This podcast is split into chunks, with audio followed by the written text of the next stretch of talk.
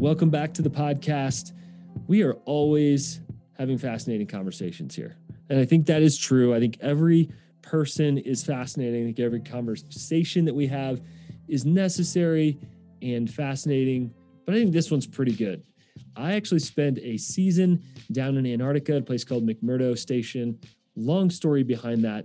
But I found out as I was um, kind of having the interview before the interview that today's guest, who actually is a leadership coach and also works around branding, helping leaders shatter imposter syndrome, her name is Casa Grant, and she actually spent time in Antarctica as well. So we start by talking a little bit about this crazy, weird, but incredible experience that we had that shaped us deeply down in McMurdo Station, down in Antarctica. Uh, I spent a summer, the coldest summer of my life down there. She actually spent three summers and three winters down there. And we talk about that, how that shaped her, how she made her way to leadership coaching and even helping leaders around branding. She now resides in New Zealand and has some interesting perspectives on life, what it is like to live as an expat and lead a business in the meantime. A fascinating conversation. And I believe there's a lot here, especially as we talk about insecurity. If you are a human, especially if you are attempting something that is scary to you, you do not want to live the status quo, which I would guess is every single person that's listening to this podcast. You will feel fear. You will deal with it regularly. You will need to silence it at times, but you'll need to know if you are experiencing fear in the risk that is your life and leadership, then you are normal. You're going to have to learn how to manage that. We talk about that imposter syndrome, about insecurity, about fear, about storytelling, some topics we really need to talk about, and even curiosity and coaching, what it's like to be a coach and how we become more coach like and draw things out of others. Friends, love this conversation. We're going to continue to bring you good stuff, surprising and fascinating conversations. Here's my conversation with Casa Grant, straight from the South Island of New Zealand.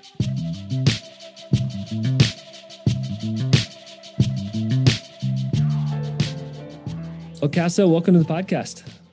Thanks for having me, Alan. I'm excited. We've here. already had a great conversation. Like we're already winning here. Um, uncommon commonalities. It turns out we both did time at McMurdo Station down in Antarctica together. So we got to talk about that a little bit on the air first.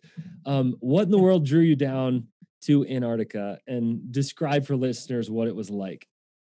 Well, it was hilarious because um, I had a friend who worked down there for years, and he kept trying to get us to go down there. And uh, a bunch of our other friends, we all drove um, adventure travel buses throughout the U.S. and Mexico and Canada, and so it was kind of perfect seasonally. You know, we would work in the summer in the states and then go down to the ice.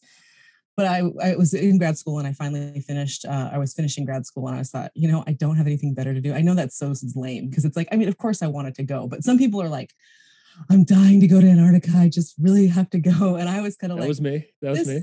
Yeah. Right. I mean, and they applied to go for like 10 years in a row. And I mean, I really lucked out, but it was one of those times where I was like, yeah, this seems like it'd be interesting. That's kind of how I've always done things is like, well, this seems interesting. I can't think of anything better to do, which I know is not very intentional at all, but I was just like, yeah, I'll go check it out. And so uh, I first started down there as a, as a shuttle driver because I was a commercial driver.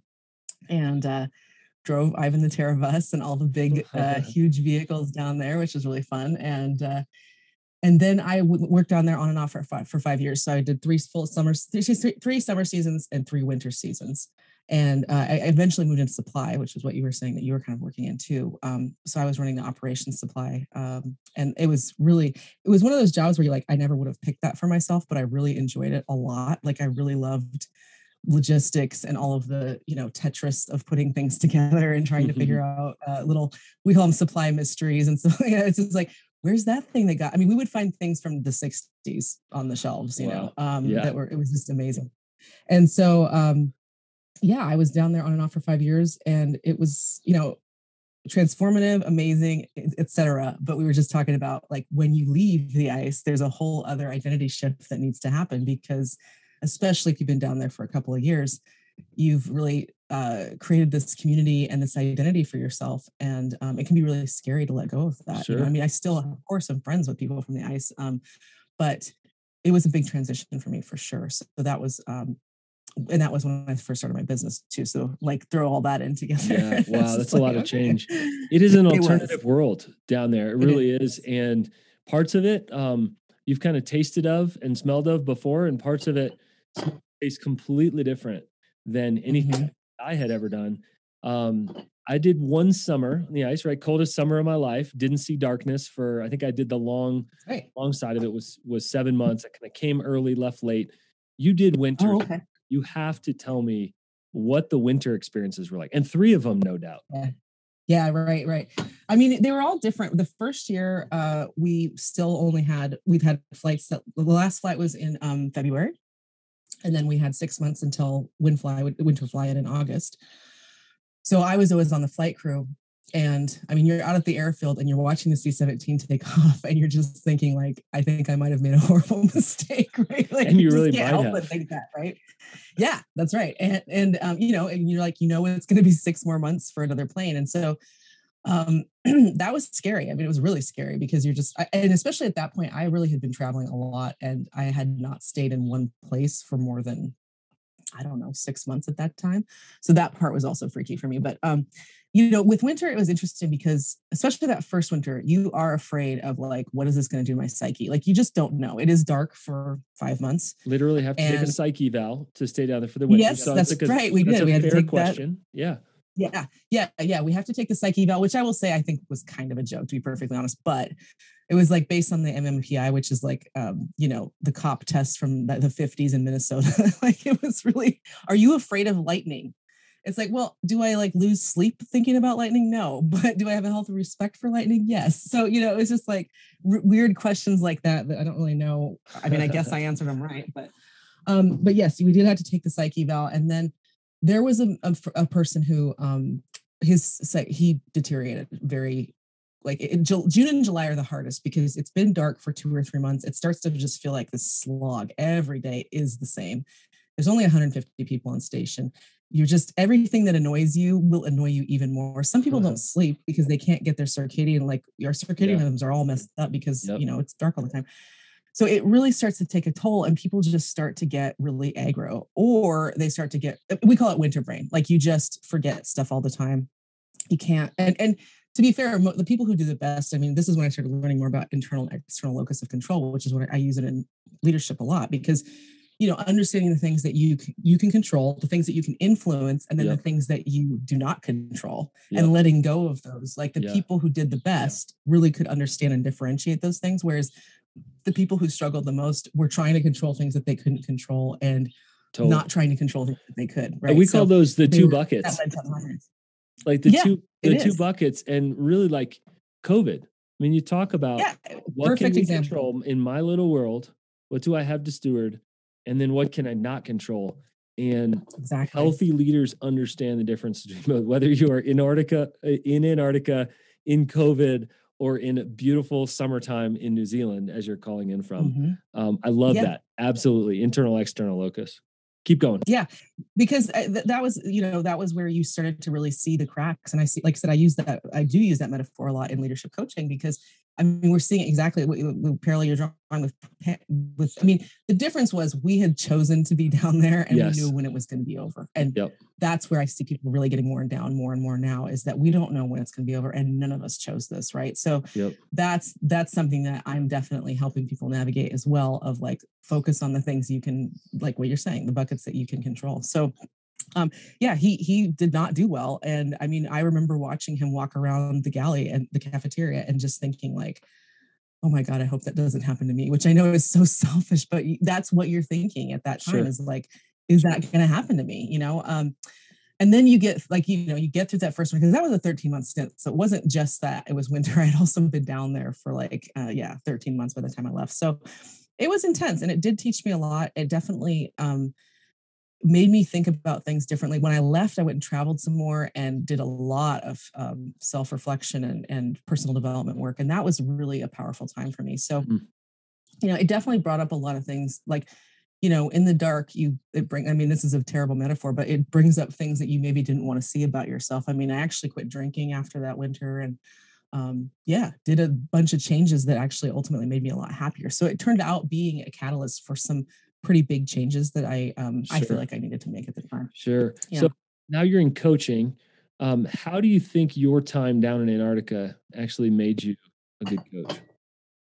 Yeah, I mean that's a great question. I mean, I would say also uh, with my bus driving experience, well, and teaching too, but expecting the unexpected, right? I mean, and and also learning how to create these systems that will help you uh, fo- help you make the best decision that you can at the time based on what you know or don't know, right? So, you know, people want to get caught up in analysis paralysis or um, you know, just trying to make the best decision. It's like, well, you don't just try, you do.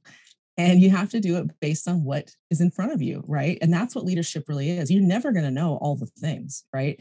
And you're never going to have perfect perfect circumstances. And that's that's one of the main things from the ice that I've definitely taken forward with me is like waiting around for better circumstances is probably not going to happen. I mean, it might, you know, of course, we do cost benefit analysis, that kind of thing, but um, you have to move and you have to pay attention and you have to trust yourself. And that can be really challenging to build that muscle um, to understand that, yeah, I'm going to mess up. And now I have to, then I'll have to figure out what to do then. But it's Mhm. better than staying stuck and it's better than not trying.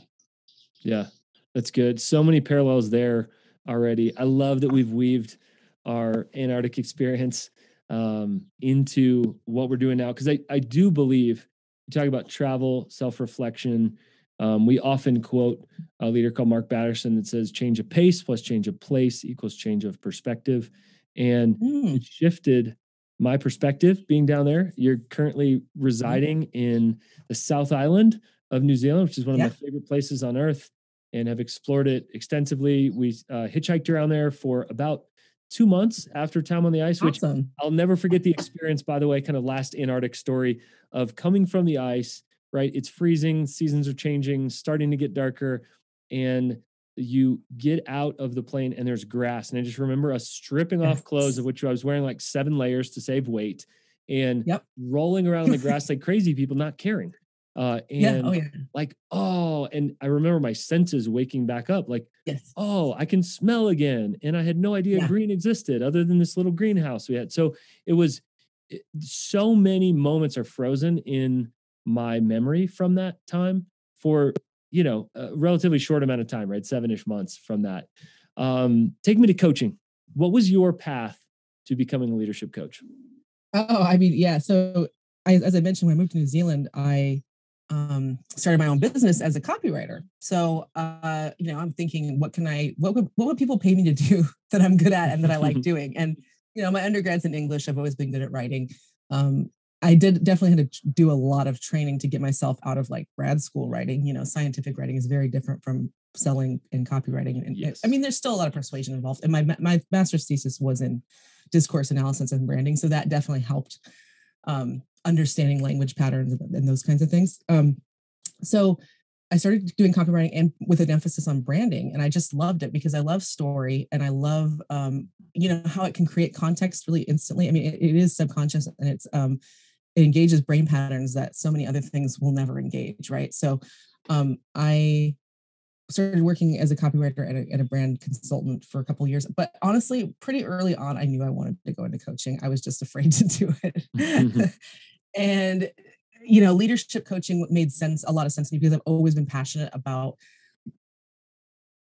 making things better for other people if you if, if you're a good leader you're going to make things better for other people and that to me it's communication it's you know all kinds of things it's expectations boundaries etc but um eh, throughout my th- like the thread of my life i can see where i'm just like okay i've always been like we need to make this better we need to fix that da, da, da. And, and that to me is just so invigorating and interesting Mm. to think about how we can make these experiences.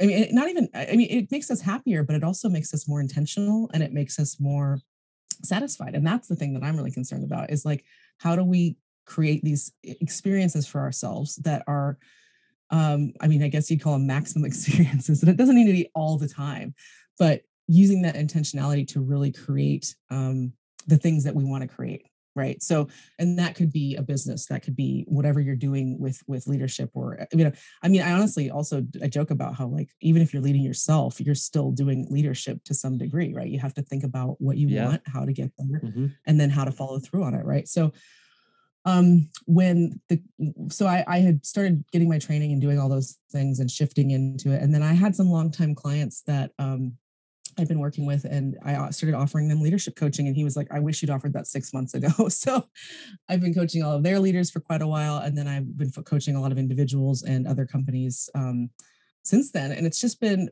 so interesting. I mean, it's it's I, I mean, I really love it. Like you were talking about, like it's it's so interesting to just be curious and to help people um, untangle what they perceive as problems. I mean, they may or may not actually be problems, right? But if you go in and really start asking the right questions, you can help them understand where the real problems are and what to actually really do about them, and how to shift their chain, their their thinking about them too, of course, and understand the underlying beliefs. So, agreed. Yeah, that was a long yeah. answer to that, but coaching is coaching is amazing. I mean, I think about the conversations that I had today.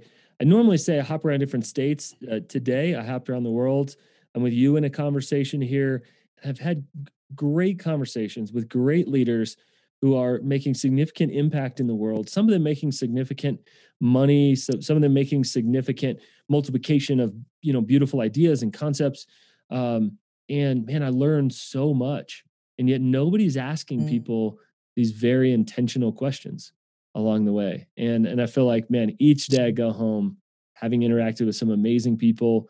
And if you are curious then you can learn the posture of a coach, whether you're ever a professional coach. You could be a, you know, lowercase c coach to be curious, to ask good questions. It is a developed skill.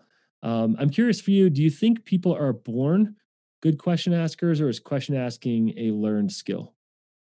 I mean, I think it can be both for sure. I mean, um, I mean, my sister and I laugh about this because my mom is just an incessant question answer uh, asker, even though she never really listens to the answers. It's like just on to the next question. Come on, mom. so we want a balance, right?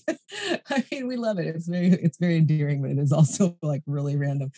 Um, but yeah, like I think that cultivating that curiosity is certainly something that people can do, and and I think that you know it's it's a ma- and I think that it's important to do it with yourself first, right? Like uh, any good leadership, like when one of the hardest parts of leadership is in my opinion is understanding how to manage your emotions especially if you are an emotional person letting them go through you and then getting curious about them.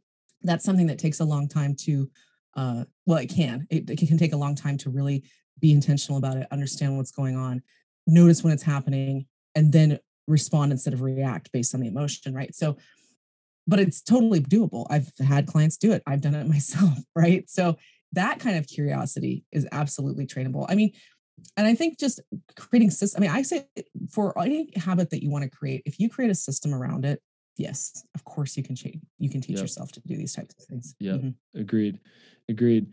Um, what are the greatest barriers you're seeing for leaders right now?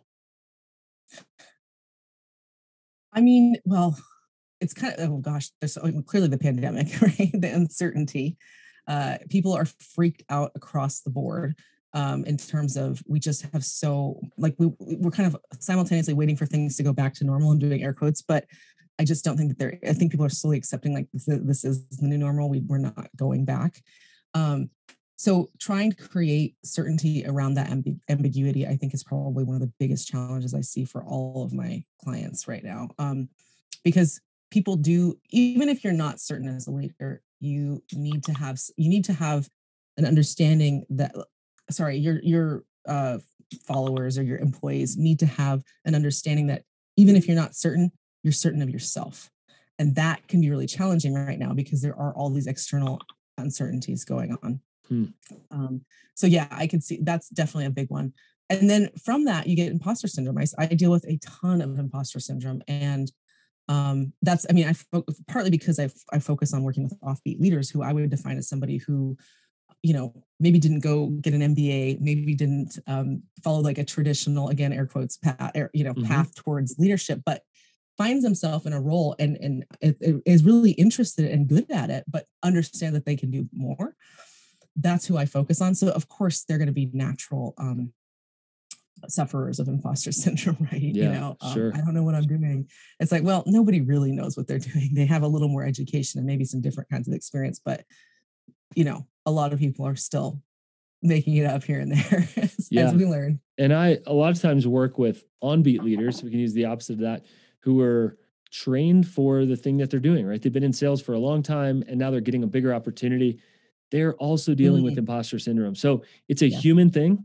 It is not you're completely unique and completely normal all at the same time. That's a completely normal right. category one. Yeah. And in the West, there's always an educational answer of like, first you were comparing yourself to other people in your field for 10 years. Well, then you feel like you need the field plus a PhD plus uh, right. sabbatical to study this thing, other thing. And so I've just found there's no end to that. If we don't actually hit mm-hmm. imposter syndrome at um, that to be able to to talk about it is one aspect. Mm-hmm. How else can we attack imposter syndrome? Well, the question I always like to ask people is how much is enough? How will you know when you're good enough, smart enough, everybody loves you, right? like Stuart Smalley, yeah. right? Yes. Um, and that question does make people go, oh, that's a really good point. Like mm-hmm. some of them will go, oh, well, I need to have a, my master's and then I need to have this. And I'm like, yeah, but will you still, how will you know when you have that? Is that yep. the point when you're really going to stop and go, that's enough. Now it's time to get it moving yep. and do some mm-hmm. stuff. And that does kind of, I, I, call it jiggling the brain, but you know, like it jiggles their brain enough to where they're kind of like, yeah, actually. And I'm like, you know, just start taking those baby steps right now. You mm-hmm. don't, you know, there's, there's not, nobody is going to date like come down with their wand and anoint you as yeah. qualified or good enough right yep. so you really have to understand those stories that you're telling yourself around i'm going to be good enough when fill in the blank because guess what that that may or may not ever happen so why not just be good enough now put a little bit of effort towards it see where that takes you you know because yeah. that's when people get stuck in analysis paralysis too of like oh well and to be fair there is something to be said for qualifications and for using that career capital and really building on the skills that you already have. I think that that is important as well. I mean, competence does breed confidence, but you know, we have to we have to really ask ourselves at what point am I competent enough and I'm going to still be learning. Mm-hmm. Sure. go out and do the thing or to make sure. that decision. Yeah, and again, if you're listening, you're a human, and one of the things that you'll find is that with success breeds options. So the more you're successful mm. in that, mm-hmm. then other people are drawn and magnetized to you. So what was intimidating to talk about, you know, people with hundreds of thousands of dollar decisions, now um, people are talking to me about decisions in the tens of millions of dollars. Uh, right. And who am I to even ask questions uh, slash right. even advise in this? Whoa, hey, I don't know, but the the problem gets bigger and so even if our experience gets bigger i love that of when do you know that it's enough i think if it's an external thing it's never enough if we if we're talking exactly. internal we're attacking that at an identity level and do you know you can help someone can you ask a good question are you qualified in every area of course not and mm-hmm. you know even just talking about some of the roles that we were you know sort of cast into in this small little town in antarctica uh, you kind of have to do a whole lot of things because this thing yes. has to run um, with the people mm-hmm. that we have here here at the time man so much more we could ask on that um, i'm curious what would you say to this how much leadership is is innate is built into somebody how much can be taught yeah i mean and i, I love that question because um it, it kind of goes with the curiosity question doesn't it I mean, I think that some of us, it depends on your, like, I, I, think that there are some of us who, I mean, I was labeled as the bossy one very early on. And so that became part of my feel? identity of like, I mean, I didn't really, it didn't really bother me because I was just like, I guess for me, it was always just impatience with like, why are we all sitting around with nobody deciding what to do? Let's just let's just facilitate a decision. I don't really care what it is. Let's just go do something mm-hmm. instead of like, Ugh. so I guess for me, it was more like um, a personality trait around like, why are we wasting time when we could be doing something if somebody just helps us, you know, focus our energy. Um, so I think that there are people who have natural tendencies, but some of the people that I've worked with uh, who would not call themselves natural leaders are exceptional leaders. So I do think there's a lot of it that can be learned and fostered, and you know they can use the the the um, relationship equity that they've built by being a solid person you know that's where the leadership comes in is that people trust you and then you start depending on you know what kind of role you're in or whatever but if you start moving up the ladder as a result of that that trust doesn't go away people still know that you're solid and they just need a little more direction from you as you continue to uh, you know proceed along the, on your path so i would say it's probably um you know, I don't know how, how to split it, but something along the lines of you can have those skills and still get better at them. And you can also feel like you don't have them and develop, I would say significantly. Yeah. Mm-hmm. Uh, Casa, is there a skill that every leader should be focused on developing? Um, well, I mean, there's so many, but one of the, the biggest ones I think is storytelling. We were talking about this before the podcast. Um, you know, just being able to create context and being able to to really convey what the mission, the vision, all of these um, and this is this is probably more from a CEO's perspective, but all of those things help people really connect with you and help them really understand on a very innate and subconscious level what you're trying to get at. Actually, one of my favorite leaders that I think about all the time was the station manager at McMurdo when I left. Um, he was so fantastic because he was just so honest and he was so good at telling stories from when he was a grunt worker mm-hmm. with the rest of us. And it really made it like even when he was giving information that i was like oh this is horrible. I can't believe they're doing this. I still respected him. I always did. Because he he used storytelling to help connect with us first and then to just be really real with us. Um, so I, I think that that's a way to build trust in, in ways that you can't do just by saying, here's what our projections are, here's what the numbers are. It doesn't add enough context and it doesn't make meaning for people. Mm. And that's what it's all about is helping to make meaning, helping people understand the intent why, helping people understand what's why it's important and what what you're looking for as a result of that. Mm. Beyond just storytelling, what's the connection between branding and leadership? Mm. Mm, that's a great question.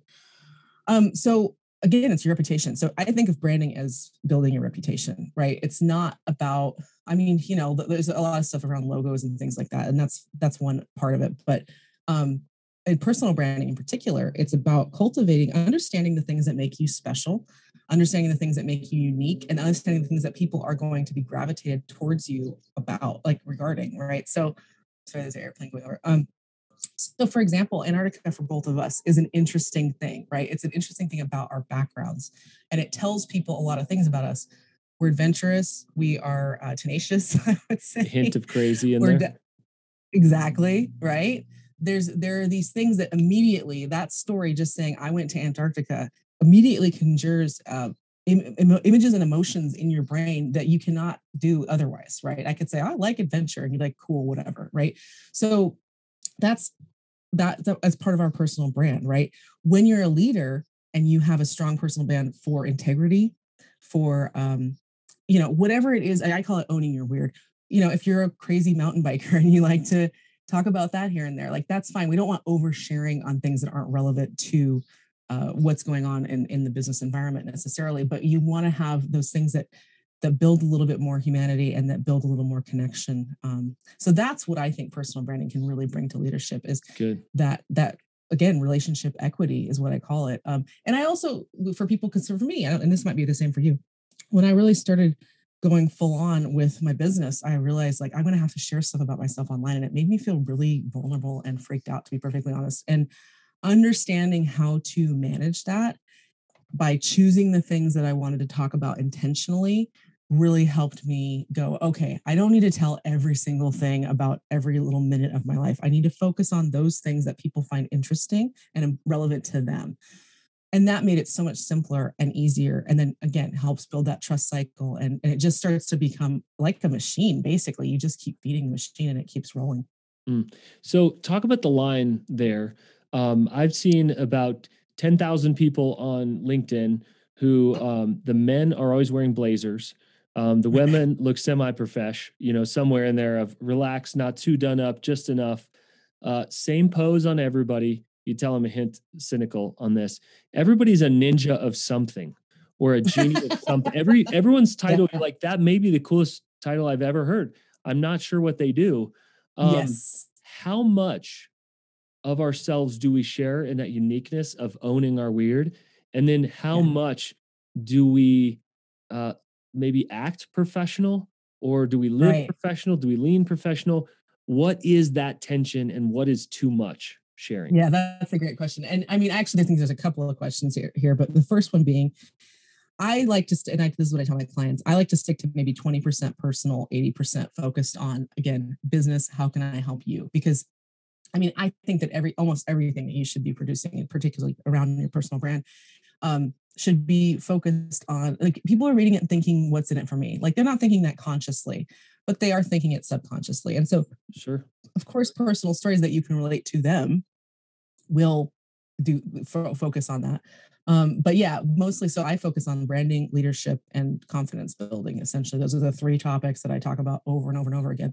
Um, and people resonate with that. They know what to expect from me in that way. So, but yeah, like I said, I I, I would say 20 to 80 ratio seems to work pretty well for most people. And it also, like I said, you don't feel like you're an oversharer. You don't feel like, I mean, again, that was the other thing that I was afraid of was being some kind of like Instagram oversharer, you know, like egomaniac. And that right. just uh yeah, it just freaked me out. I was like, I don't want to do that. So um, you know, walking that line is really important.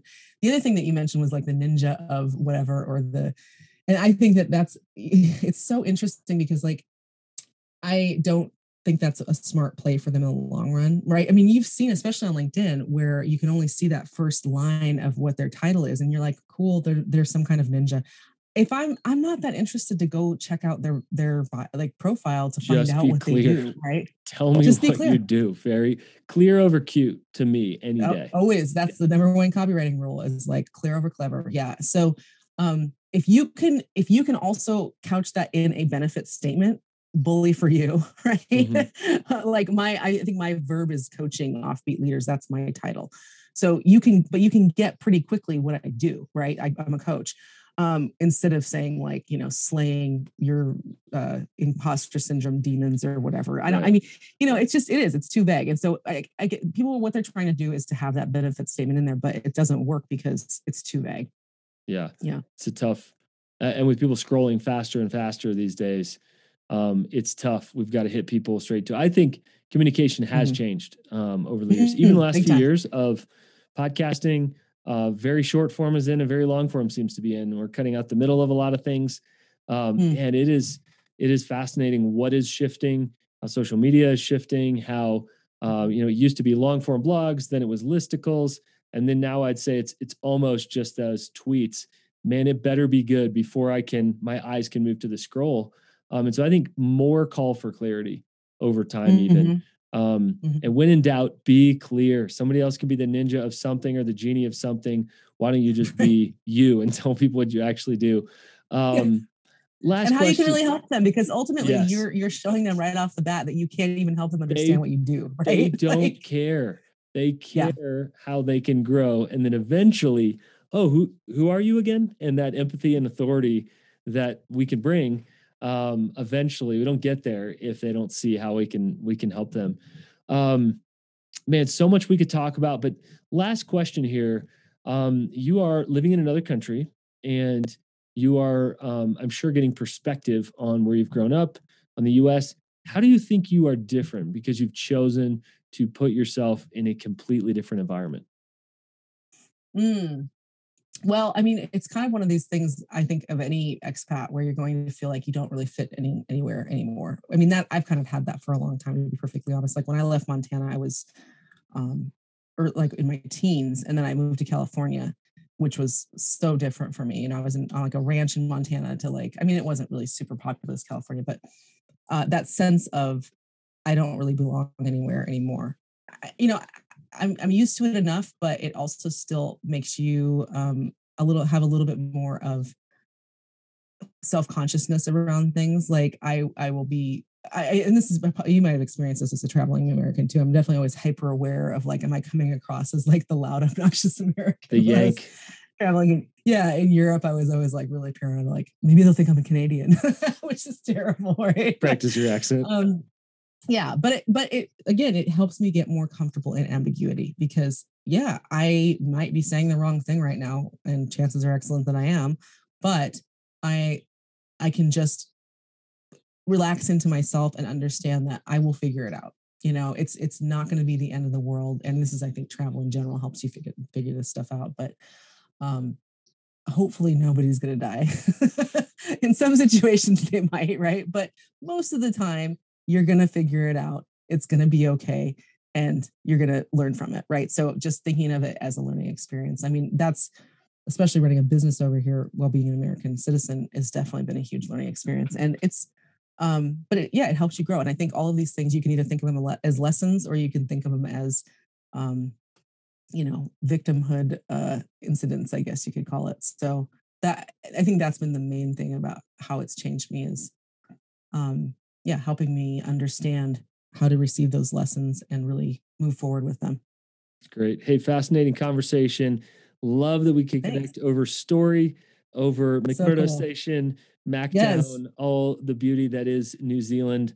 Um, I think your assignment is to go hop in a kayak and go enjoy yes. the beautiful summer over there as it is, I don't know, approximately 30 degrees outside here. So great to, oh, great to chat with you. Uh, friends, if you want to follow up, um, for you listeners, you want to grow in those three areas she's talking about, even connecting branding with a lot of the confidence of your own story and some of the insecurity that we all have around imposter syndrome. You can check out Casa in the show notes. Thanks for joining us. Great conversation. Would love to chat again. Thank you so much, Alan. Yeah, this is fantastic. Thank you.